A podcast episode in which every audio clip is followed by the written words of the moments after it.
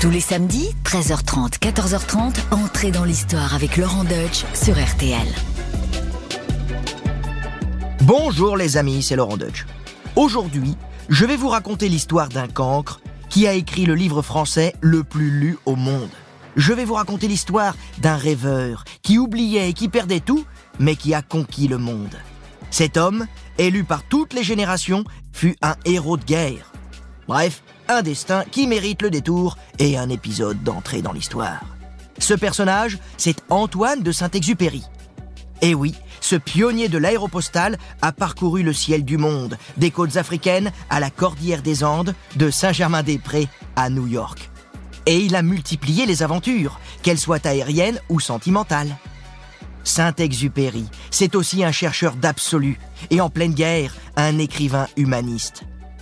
Un solitaire qui a le cafard quand ses copains ne sont plus là. Ce poète qui contemple la terre vue du ciel, mais qui voit aussi souvent la mort en face. Car sous sa légende, Saint-Ex, pour les intimes, collectionne aussi une incroyable série de crashs et de sauvetages improbables. Alors, bienvenue à bord de la vie de Saint-Exupéry, mais je vous préviens tout de suite, nous entrons dans une zone de turbulence. Vous êtes prêts? Attachez vos ceintures et entrez dans l'histoire sur RTL. RTL, entrez dans l'histoire. Avec Laurent Deutsch. Nous sommes le 31 juillet 1944, au large de Marseille. Un avion américain traverse le ciel. Aux commandes de ce Lightning P-38, c'est le commandant Antoine de Saint-Exupéry, 44 ans. Derrière lui surgit un chasseur allemand. L'a-t-il vu? Trop tard. Quelques rafales de mitrailleuses, son avion est touché. L'un de ses moteurs s'enflamme, l'appareil perd de l'altitude, puis devient complètement incontrôlable.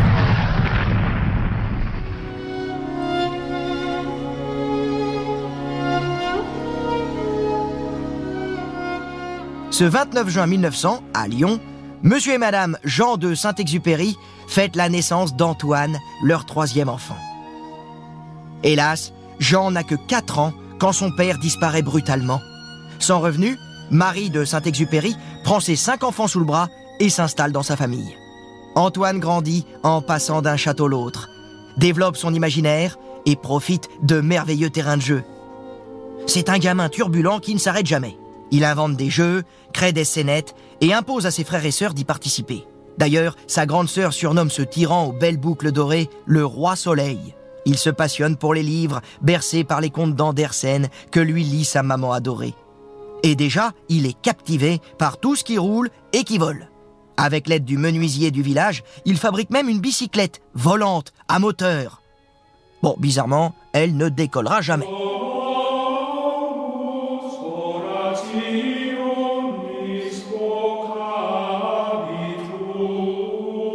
À l'école, les jésuites pointent un élève rêveur qui ne fiche rien, sauf en rédaction, où là, il est le meilleur. Ils fondent même un journal. Verdict Censuré, dès le premier numéro. Au cours de l'été 1912, il aime parcourir le terrain d'aviation d'Ambérieux, pas loin du château de Saint-Maurice, où il passe ses vacances. À force de passer sa tête blonde dans les hangars, il a sympathisé avec les pilotes. Et le 7 juillet, il arrache à l'un d'eux son baptême de l'air, en lui disant les yeux dans les yeux Je vous le jure, maman est tout à fait d'accord. Un mensonge éhonté, mais qui va changer sa vie. En attendant, Antoine prépare son bac à Paris. Son jeune frère François, dont il est si proche, meurt en 1917. Un moteur à vapeur, une bicyclette et une carabine, ce sont les trésors que le petit frérot a légués à son aîné. Mais il est temps d'aller en prépa afin de tenter l'école navale. Pour cela, il loge chez Yvonne de Lestrange, une cousine de sa mère qui réunit le tout Paris littéraire. Imaginez un peu notre jeune provincial, féru de littérature, qui en rentrant du lycée tombe sur André Gide et Gaston Gallimard en train de disserter de la NRF, je veux dire la Nouvelle Revue Française, autour d'un verre de Bourbon. Antoine écrit à sa mère Yvonne est fantasque. Elle est exquise. On ne s'ennuie pas une seconde avec elle. Elle explique les jolies choses de Paris, que c'est un bonheur. Et oui, je peux vous dire qu'en 2023, on aurait grand besoin d'Yvonne de Lestrange pour nous raconter les jolies choses de Paris. Bref, passons. Henri de Ségogne et Honoré d'Estienne-d'Orve deviennent ses amis. Rinette, sa confidente, et Olivier de Villemorin a une sœur tout à fait charmante qui s'appelle Louise. Bon, côté études, euh, c'est pas fameux. Il faut dire, il y a tellement mieux à faire à Paris. Surtout avec l'argent des autres. Les concerts, les expos, les cabarets, les salons littéraires, les demoiselles. Bref, on comprend mieux qu'il soit collé trois fois de suite à Naval. Il ne sera donc pas marin. Et architecte, pourquoi pas? Mais surtout, fêtard en attendant. Il s'inscrit donc aux Beaux-Arts et bamboche avec sa bande de mondains parisiens. Le tout sponsorisé par sa pauvre maman qui se saigne pour lui, je précise. Mais lui, Saint-Exupéry, ça le soucie pas trop. Il fait la fête, il fait les 400 coups. Mais bientôt, fini de rigoler. Convoqué au service militaire en avril 1921, il parvient à se faire incorporer au 2e régiment d'aviation de chasse du côté de Strasbourg. Le deuxième classe de Saint-Exupéry est aide-mécanicien. Et on peut pas dire que la vie sous les drapeaux le passionne. Jugez plutôt. Mon opinion sur le métier militaire, c'est qu'il n'y a rigoureusement rien à foutre. Du moins, dans l'aviation. Mais Antoine, qui reste envoûté par son baptême de l'air, a enfin une idée fixe. Il veut être pilote. Pour cela, il doit d'abord passer son brevet civil. Et où pensez-vous qu'il va trouver les 2000 francs nécessaires? Chère maman, si vous saviez l'irrésistible désir que j'ai de piloter, si je n'y arrive pas, je serais très malheureux. Il fait sa tête de Calimero et évidemment, maman cède. Eh oui, mon fils, j'accepte. Mais c'est promis, il remboursera sa maman dès qu'il aura une situation. Bon, c'est pas trop dans quoi pour l'instant. Grâce à sa maman, il obtient donc son brevet civil, puis poursuit au Maroc sa formation militaire. C'est un élève pilote très doué, bien qu'un peu étourdi. Il oublie ses lunettes, paume ses affaires, ne sait plus très bien ce qu'on lui a demandé d'observer quand il ne lâche pas ses bombes fictives à quelques encablures de l'objectif. Bon, malgré tous ces petits détails, en octobre 1922, le voici promu sous-lieutenant.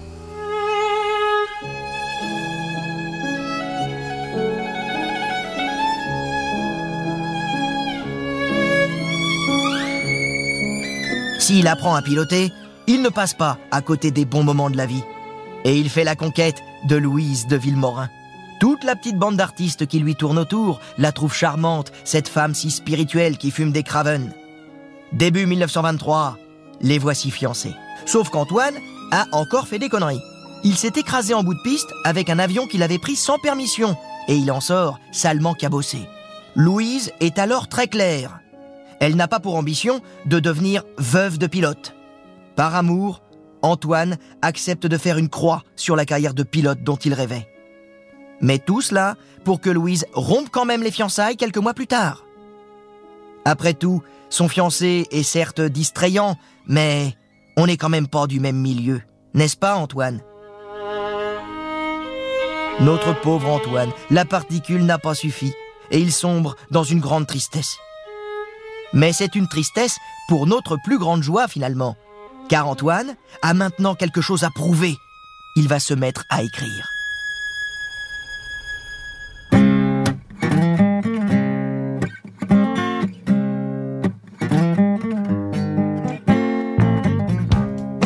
Antoine vivote d'abord comme représentant d'un constructeur de camions, arpente la France des petites villes et s'ennuie à mourir.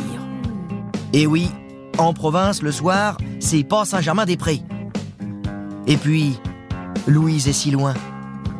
Et en plus, disons-le franchement, comme commercial, il est nul. Pas un seul camion vendu en dix mois. Le mec, c'est une braille. Cependant, complètement fauché, il persévère quand même dans l'écriture. Un jour, Jean Prévost, du petit monde de la NRF, dit à Antoine qu'il a bien envie de lire un de ses récits. Bon, je passe rapidement sur le fait que notre écrivain en herbe a perdu son propre manuscrit, va donc le recomposer de mémoire et finalement va louper le rendez-vous avec l'éditeur. Je préfère vous annoncer directement qu'en avril 1926, la revue Le Navire d'Argent publie le tout premier texte de Saint-Exupéry. Et attendez, j'ai d'autres bonnes nouvelles. Antoine, qui depuis deux ans survivait en faisant faire des tours en avion à des clients fortunés, une sorte de promène couillon aérien si vous préférez, va être contacté par la compagnie Latécoère. avoir un latte Cette entreprise fabrique les avions du même nom et s'en sert pour acheminer le courrier. Alors, en octobre 1926, il se rend à Toulouse pour rencontrer Didier Dora, le chef d'exploitation. Dora, c'est un as de l'aviation et un héros de la Grande Guerre. Et il a compris que pour que les avions soient compétitifs dans la distribution du courrier, il faut une rigueur extrême. Pour vous donner une idée, il est aussi intransigeant qu'Antoine était en l'air. Le paradoxe, les deux, quoi, c'est la neige et le feu. Le mariage de la carpe et du lapin. Attention, Antoine. Avec Didier, la moindre défaillance est sanctionnée. Sa conception de la mission, Syntex la résume dans Courrier Sud. Le courrier est plus précieux que la vie. C'est donc avec Didier Dora, cette horloge atomique, qu'Antoine a un rendez-vous. Et évidemment, il arrive avec une heure de retard. En plus, il a des mains soignées, on dirait un dandy de Saint-Germain-des-Prés. C'est pas du tout un mécanicien habitué à triturer les moteurs. Dora l'a remarqué tout de suite, on se dit que c'est foutu. Mais au final, il l'engage quand même et l'envoie Fissa à l'atelier. Tiens, le nouveau là Dessine-moi un boulon Ah oui, Dora veut que ses pilotes soient capables de réparer leur moteur. N'oublions pas que leur métier, c'est de voler jusqu'au Sénégal sur des coucous qui peuvent tomber en panne. Il est donc impératif de savoir les rafistoler après un atterrissage d'urgence. Enfin, quand je dis atterrissage, c'est dans le meilleur des cas. Oui, à l'époque, on compte en moyenne une panne sèche par mois et par pilote. Ah oui, je vous parle d'un temps où l'aviation, c'était pas une fabrique de centenaires. C'est son collègue Henri Guillaumet qui assure sa formation. À 3000 mètres d'altitude, il lui dit soudain Tiens, tu vois ces trois orangers? Il signale un champ dans lequel tu peux atterrir en urgence. Donc vas-y, fonce. Mais attention, hein, ne survole jamais les nuages en zone de montagne. Et après quelques entraînements périlleux, le 15 décembre 1926, Saint-Exupéry effectue son premier courrier Toulouse-Perpignan sur un Breguet 14. Il rencontre aussi Jean Mermoz et un tas d'autres pilotes. Il est aux anges. Enfin, c'est ce qu'il écrit à ses amis. Et il en rajoute un peu. Mermoz et Guillaumet sont excellents pilotes. Rennes est tellement drôle. Et un tel, à vous rappeler, bon, il a disparu en mer, mais qu'est-ce qu'il était sympa. L'année suivante, Marcel Bouillou-Lafont rachète la TECOR et lui trouve un nom qui claque sur les affiches. Aéropostale.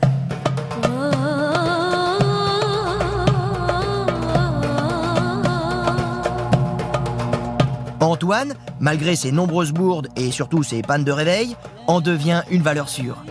Il assure la liaison Casablanca-Dakar, qui n'est pas de tourpeau. Car un pilote, c'est aussi une cible pour les rebelles du désert. En effet, dans cette région agitée, les tribus morts font la chasse aux avions dont ils échangent les pilotes contre rançon. Après avoir déposé son sac de courrier à Agadir, Antoine grimpe dans l'avion de Rigel. Mauvaise pioche.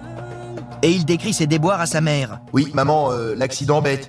Le vilebrequin qui saute et l'écrasement de l'avion à 110 km/h sur des dunes de sable. C'était un bel écrasement. Voilà ce qu'a reçu sa mère. Hein. Alors, alors, merci mon fils pour les nouvelles, mais je suis pas complètement rassuré. T'es sûr que tu veux continuer? Après tout, c'est moi qui t'ai financé ta formation. Est-ce que j'ai le droit de te demander d'arrêter? Hein, je, je suis pas sûr que ce soit pour toi. T'es peut-être un petit peu trop dispersé. D'ailleurs, Dora aussi a vite repéré que Saint-Exupéry est un peu foutraque. Mais il possède un très bon sens des relations humaines. Il le nomme alors à Cap Juby, au Maroc. Cap Juby, c'est un fortin perdu entre le désert et l'océan, d'où il supervisera la ligne Casablanca-Dakar. À lui maintenant de secourir les pilotes crachés dans le désert et de négocier avec les tribus. Antoine explique ainsi son job à son beau-frère Pierre Daguet. Oh bah en gros, je fais un métier d'aviateur, d'ambassadeur et d'explorateur. Tout cela lui donne assez de matière pour nourrir son premier livre, Courrier Sud. Dans ce roman publié chez Gallimard en avril 1929, on découvre l'histoire d'un pilote dont le métier dangereux fait peur à la femme qu'il aime et qui finit par le quitter. Ça vous rappelle quelqu'un? Oui, clairement c'est autobiographique, c'est sa relation avec Louise de Villemorin. En octobre 1929, l'aéropostale l'envoie en Argentine en tant que directeur d'exploitation. Avec ses camarades Mermoz et Guillaumet, ils vont ouvrir de périlleuses routes vers Santiago du Chili, Rio de Janeiro ou la Patagonie. Nos pilotes doivent enjamber des sommets à 6000 mètres, braver des vents furieux et affronter la nuit. Pour tout GPS, de bons yeux, les étoiles et un compas. En mars-avril 1930, le directeur Antoine de Saint-Exupéry inaugure des routes, mais bat aussi des records de temps sur des liaisons existantes. Il faut dire qu'en tournée d'inspection, il est capable de voler 20 heures d'affilée, de Buenos Aires au détroit de Magellan. Le jour, il est conquis par le paysage de la Terre de Feu, entre l'océan et la montagne. Mais passé le coucher du soleil, c'est une autre ambiance. Voici d'ailleurs son impression. Au cœur de la nuit, comme un veilleur, on découvre que la nuit montre l'homme, ses appels, ses lumières, cette inquiétude. Notre directeur administre, mais ne veille pas qu'aux horaires. Il veille aussi sur ses pilotes. Le 13 juin, Henri Guillaumet, qui traversait la cordillère dans son Potes 25 en plein hiver austral, n'est pas arrivé. Pendant cinq jours, Antoine prend tous les risques, vole dangereusement entre les montagnes pour retrouver son ami. C'est désespéré. Il bat le rappel pour monter une caravane de secours. Personne n'accepte. On lui répond ceci. Les Andes, l'hiver, ne rendent point les hommes. Pendant ce temps, Henri laisse son avion cracher et se met à marcher dans la neige vers l'est. Au-dessus de lui tourne l'avion d'Antoine, mais Antoine ne l'aperçoit pas. Il se sait perdu, mais il veut au moins qu'on retrouve son corps. C'est la condition pour que sa femme touche sans délai la prime d'assurance. Après avoir traîné sa carcasse blessée pendant cinq jours, il aperçoit soudain des paysans. C'est le salut. Fou de joie, Antoine viendra lui-même le chercher à Mendoza. Guillaumet prononce alors ce genre de phrase qu'un écrivain note vite dans son carnet. Ce que j'ai fait, je te le jure, jamais aucune bête ne l'aurait fait.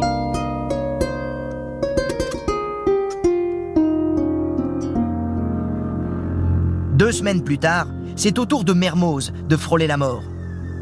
Au large de la côte africaine, celui qu'on surnomme pourtant l'Archange est repêché in extremis.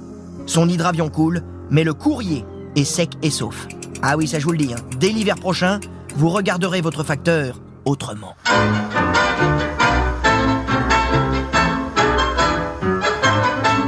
Bon, heureusement, cette vie argentine offre à Antoine d'autres sortes de péripéties.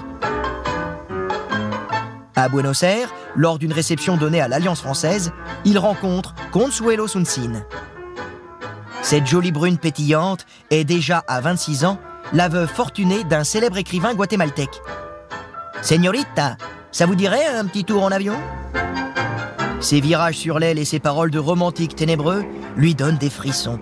Et il décroche à l'altitude de 3000 pieds un premier baiser. Six mois plus tard, ils sont mariés. Je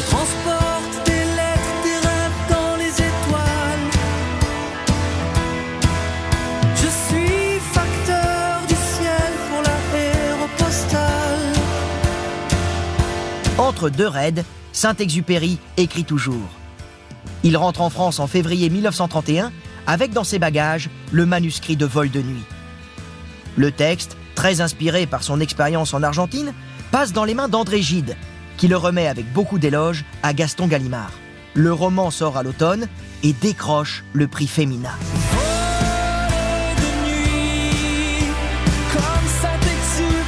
Malgré ses droits d'auteur, l'écrivain est de nouveau complètement fauché.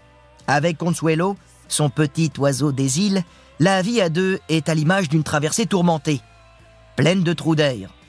Antoine saura-t-il un jour être heureux en amour? Ah oui, vraiment, ils étaient difficiles à suivre, ces deux-là.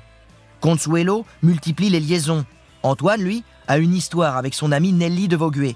Consuelo mène aussi grand train à Paris et soigne son asthme dans le sud. Elle vit avec des moyens que clairement ils n'ont plus. Pendant ce temps-là, Antoine, lui, continue de faire la bringue. Avec sa bande, Léon Paul Fargue, Joseph Kessel, Léon Verte, ce sympathique anarchiste de 20 ans son aîné, ont fait la fermeture de chez. Ensuite, Antoine prend le volant, pilote les voitures dans les rues de Paris avec la même délicatesse que ses avions, et la nuit continue au bœuf sur le toit, quand c'est pas la voiture qui a fini sur le toit. Bon, tout ça c'est bien beau, mais faudrait tout de même qu'il se remette à gagner sa croûte. Or, à cette époque, l'aéropostale est prise dans un imbroglio politico-financier qui l'a fait péricliter et délaisser ses lignes sud-américaines. Antoine devient pilote d'essai pour l'ATCOR. Ou plutôt, essaie-t-il d'être pilote? Car le 21 décembre 1933, il manque de se noyer dans un hydravion devant Saint-Raphaël. Il s'engage ensuite avec Air France, qui a racheté ce qui reste de l'aéropostale. Il est alors envoyé à Saïgon, survole toute la Méditerranée pour donner des conférences passant par Tunis, Alger, Athènes, Le Caire ou Tripoli.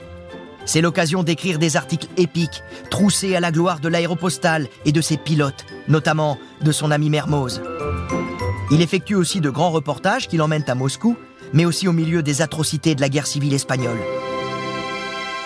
Le ministère de l'Air a promis 150 000 francs à l'équipage qui fera le Paris-Saïgon, avec escale, mais le tout en moins de 98 heures. Très tentant pour Antoine. Accompagné de son mécanicien André Prévost, il décolle au matin du 29 décembre 1935. Le plafond est bas, très bas. Antoine dira L'avion traverse un bitume noir qui s'est dilaté jusqu'aux étoiles. A-t-on déjà atteint le Caire? Le pilote n'en sait rien. Dans la nuit opaque, il essaie de comprendre où il est. Je suis un homme qui fouille des cendres. À quelle altitude vole-t-il La réponse vient d'un gros choc. En effet, ils ont heurté une dune. Miraculeusement indemnes, voici les deux hommes crachés au milieu du désert libyen. Leur seule ressource Un fond de café et une demi-bouteille de vin blanc. Leur chance de survie À peu près nulle. Sans manger ni boire, Antoine et André marchent vers l'est, puisque c'est cette direction qui avait porté chance à Guillaumet dans les Andes. Après quatre jours, pour ces zombies qui crèvent littéralement sous le soleil du Sahara, c'est vraiment la fin. Ils sont en proie aux hallucinations. Antoine appelle sa mère à voix haute. Maintenant, leurs yeux brûlés ont un nouveau mirage. Une caravane, rien que ça. Sauf que c'est un bédouin bien réel qui vient à leur rencontre. Il leur offre de l'eau. Ils sont sauvés. Largement raconté dans les journaux, ce sauvetage contribue à la popularité de Syntex.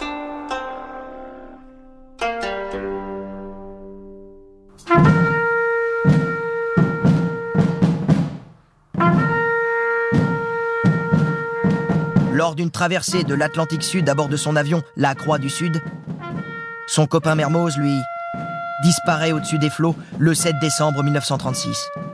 Syntex refuse cette fatalité, rédige des articles pour entretenir l'espoir. Mermoz est encore vivant, c'est sûr, on va le retrouver, faut tous s'y mettre. Mais pas cette fois. Plus jamais il ne pourra se chamailler en parlant politique avec son archange. Mais tous ces drames ne dissuadent pas Antoine de continuer. Cette fois-ci, il veut relever le défi du New York Terre de Feu en faisant de nouveau équipe avec André Prévost. Ah bah oui, on change pas une équipe qui gagne, ou plutôt une équipe qui se crache. Voilà ce qu'il claironne au correspondant de Paris Soir lorsque celui-ci l'interroge sur son expédition. Mais vous inquiétez pas, je suis verni, il m'arrivera rien. Parti le 15 février 1938, ils font escale au Mexique où ils téléphonent à Nelly de Vauguet. Tout va bien, ma chérie. Et nous serons demain au Guatemala. Arrivés là-bas, ils font le plein d'essence. Mais notre Antoine National a confondu les unités de mesure américaines avec les unités de mesure guatémaltèques. Trop lourd, son avion peine à redécoller, puis s'écrase en bout de piste. Gravement blessé à la tête, le pilote bredouille quelques paroles. Téléphonez à Nelly. Dites-lui que je suis vivant.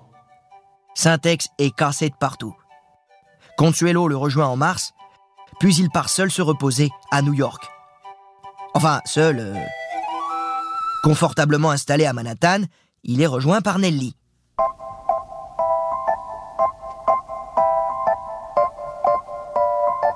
Et Nelly, elle va le materner, notre Antoine. Elle l'emmène tous les matins chez son ostéo et va le présenter à la haute société new-yorkaise. Entre-temps, il a rencontré deux éditeurs américains, Reynal et Hitchcock, qui lui font des avances indécentes pour commettre un bouquin.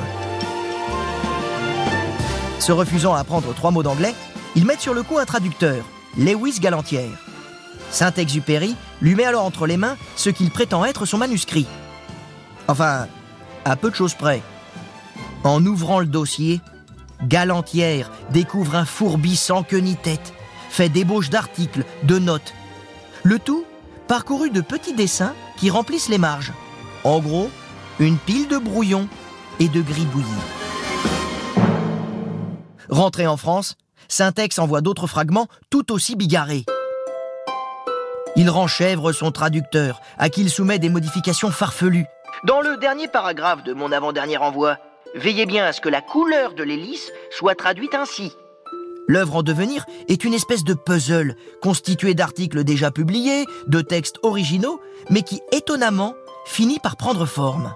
En évoquant ses souvenirs, comme par exemple le sauvetage de Guillaumet dans les Andes, l'auteur nourrit ses réflexions sur la place de l'homme dans l'univers et le sens de la vie. Ces briques composites sont tenues en fait par un vrai ciment, le regard profondément humaniste de Saint-Exupéry. Le livre, ainsi publié en 1939 aux États-Unis, s'intitule Wind, Sand and Stars Vent, sable et étoiles et devient vite un best-seller. En France, les libraires mettent en rayon l'ouvrage sous un titre que nous connaissons mieux Terre des hommes. Le public se l'arrache. Au succès commercial s'ajoute aussi la reconnaissance des immortels, puisqu'il reçoit le grand prix de l'Académie française. Au début de la Seconde Guerre mondiale, Saint-Exupéry est résolu à se battre. Ce sera la civilisation face à la barbarie. Malheureusement, on le trouve euh, trop âgé, trop cabossé, plus très en forme. Il doit faire des pieds et des mains pour qu'on le laisse voler. Finalement, le capitaine de Saint-Exupéry est affecté au groupe 233 en Champagne. Le 23 mai 1940, les choses sérieuses commencent. Notre capitaine doit transmettre des informations top secret à Arras. Une mission quasi suicidaire. Et le comité d'accueil sera chaleureux. Tandis que son escorte s'est perdue dans un orage, il aperçoit en dessous de lui des panzers qui foncent sur la ville. Les tirs de la DCA s'acharnent sur son appareil. Des obus éclatent tout autour, soulevant la carlingue. Le réservoir d'huile est même percé. Mais plus tard, le capitaine parvient à poser à Orly son avion, transformé en gruyère. Son groupe y a laissé des plumes. Il y a eu de la casse. Pour l'armée française aussi, il y a de la casse. Et bien vite, c'est la débâcle. Dans la pagaille de la retraite, Saint-Ex se replie à Bordeaux, puis à Alger. S'il considère que l'armistice est dans l'immédiat un moindre mal, il en est abattu. L'antisémitisme affiché de Vichy le dégoûte. Mais il n'a pas non plus confiance en ce général de Gaulle qui lui semble diviser les Français. Il est au moins sûr d'une chose, il déteste les nazis et il faudra bien un jour les chasser. Démobilisé, il barbote un peu sur la côte d'Azur chez sa sœur, Gabrielle Daguet. Il revoit Nelly, s'assure que Consuelo s'amuse bien avec sa bande dans le Luberon et décolle pour New York le 31 décembre. N'a-t-il pas un prix des libraires américains à recevoir là-bas? Hélas, il apprend en même temps que son ami Guillaumet a été abattu au-dessus de la Méditerranée. Le ciel de l'aéropostale s'est franchement dépeuplé. À Nelly, il confie Guillaumet est mort. Il me semble ce soir que je n'ai plus d'amis.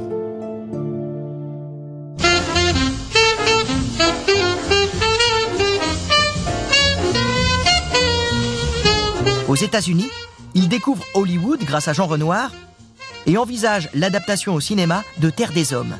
Il rencontre les vedettes de l'époque comme Jean Gabin, Marlène Dietrich, Pierre Lazareff. Il travaille alors sur Pilote de guerre. Ce récit, qui revient sur les raids au-dessus d'Arras, est publié aux États-Unis par ses éditeurs new-yorkais. Il sort aussi en France occupée, mais très vite censuré. La raison de ce coup de ciseau, c'est que l'auteur y célèbre l'héroïsme de son ami juif, l'aviateur Jean Israël. Sacré hommage d'ailleurs, car c'est du fond de son camp de prisonniers qu'Israël découvre qu'il est au centre d'une polémique littéraire. Le 7 décembre 1941, il apprend depuis New York le bombardement de Pearl Harbor. Ça y est, enfin les Américains vont y aller. À la radio de la communauté française, dans les colonnes du New York Times Magazine, Saint-Exupéry appelle les Français au sursaut. Il ne s'attire pourtant que des ricanements. Déçu, il se rabat sur la communauté des artistes bohèmes de Manhattan. Les histoires de cœur enchevêtrés et les scènes de jalousie. Mais heureusement, il se rabat aussi sur l'écriture. Ses éditeurs, Reynal et Hitchcock, lui passent une commande en mai 42. Un conte de Noël? Moi? Vous m'avez bien regardé? Ouais, après tout, pourquoi pas? Mais il pose une condition. Il veut l'illustrer lui-même. Pour cela, il a tous ses crobards, comme disent les Américains. Ces petits personnages qui peuplent les marges de ses textes et de ses notes.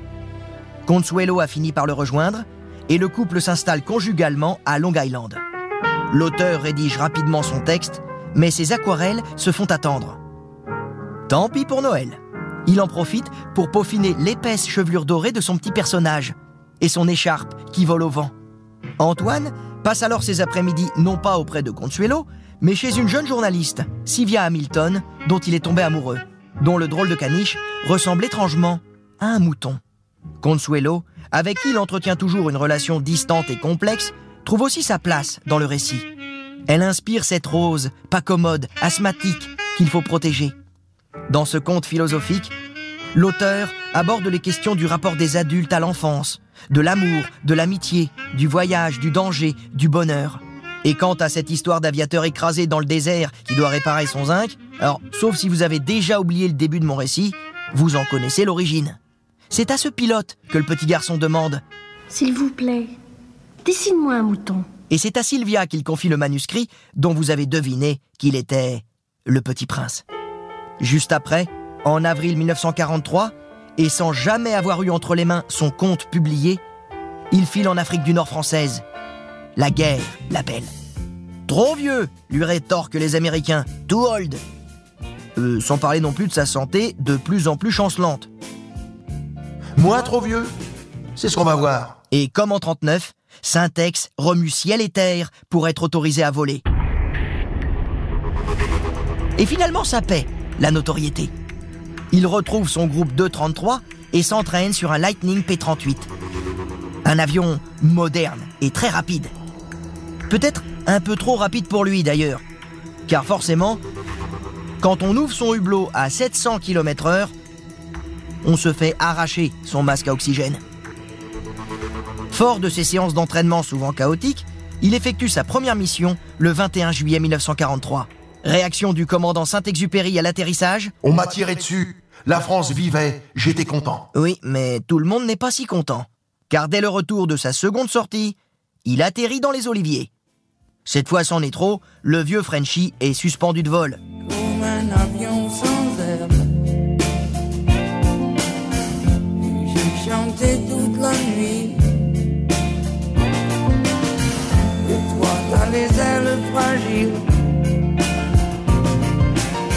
Moi, moi j'ai la carlingue froissée. Alors, il traîne, désœuvré, dans les salons. Il maugrait contre l'injustice qui lui est faite. Et bien que Nelly soit venue le rejoindre, il déprime.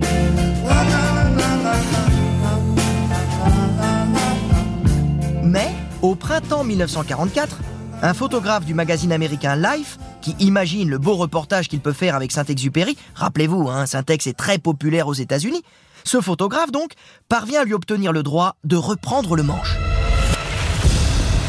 Les missions périlleuses reprennent. Il a de nouveau l'ennemi à ses trousses, parfois avec un moteur en feu et de temps en temps avec un train d'atterrissage oublié. Nous voici revenus au matin du 31 juillet 1944. Le commandant de Saint-Exupéry décolle pour aller repérer Grenoble et Annecy. Plutôt tête brûlée, il vole très bas pour rapporter les meilleures images possibles. Pense-t-il à Nelly À Consuelo? Est-il perdu dans le labyrinthe de ses pensées? Il a sans doute encore oublié de regarder derrière lui. Et il a dû sans doute entendre des coups de feu. Bah, oh, qu'est-ce qui se passe? Ah bah on me tire dessus, dis donc, y a un mec derrière, qu'est-ce... Et là, je m'arrête, car le reste de l'histoire est désormais prisonnier de l'océan. Mais pas pour toujours. En 1998, un pêcheur remonte dans ses filets un drôle de coquillage. Gravé au nom des époux Saint-Exupéry, c'est la gourmette que Consuelo avait offerte à Antoine. Grâce à cet indice, cinq ans plus tard, l'épave de son avion est enfin retrouvée.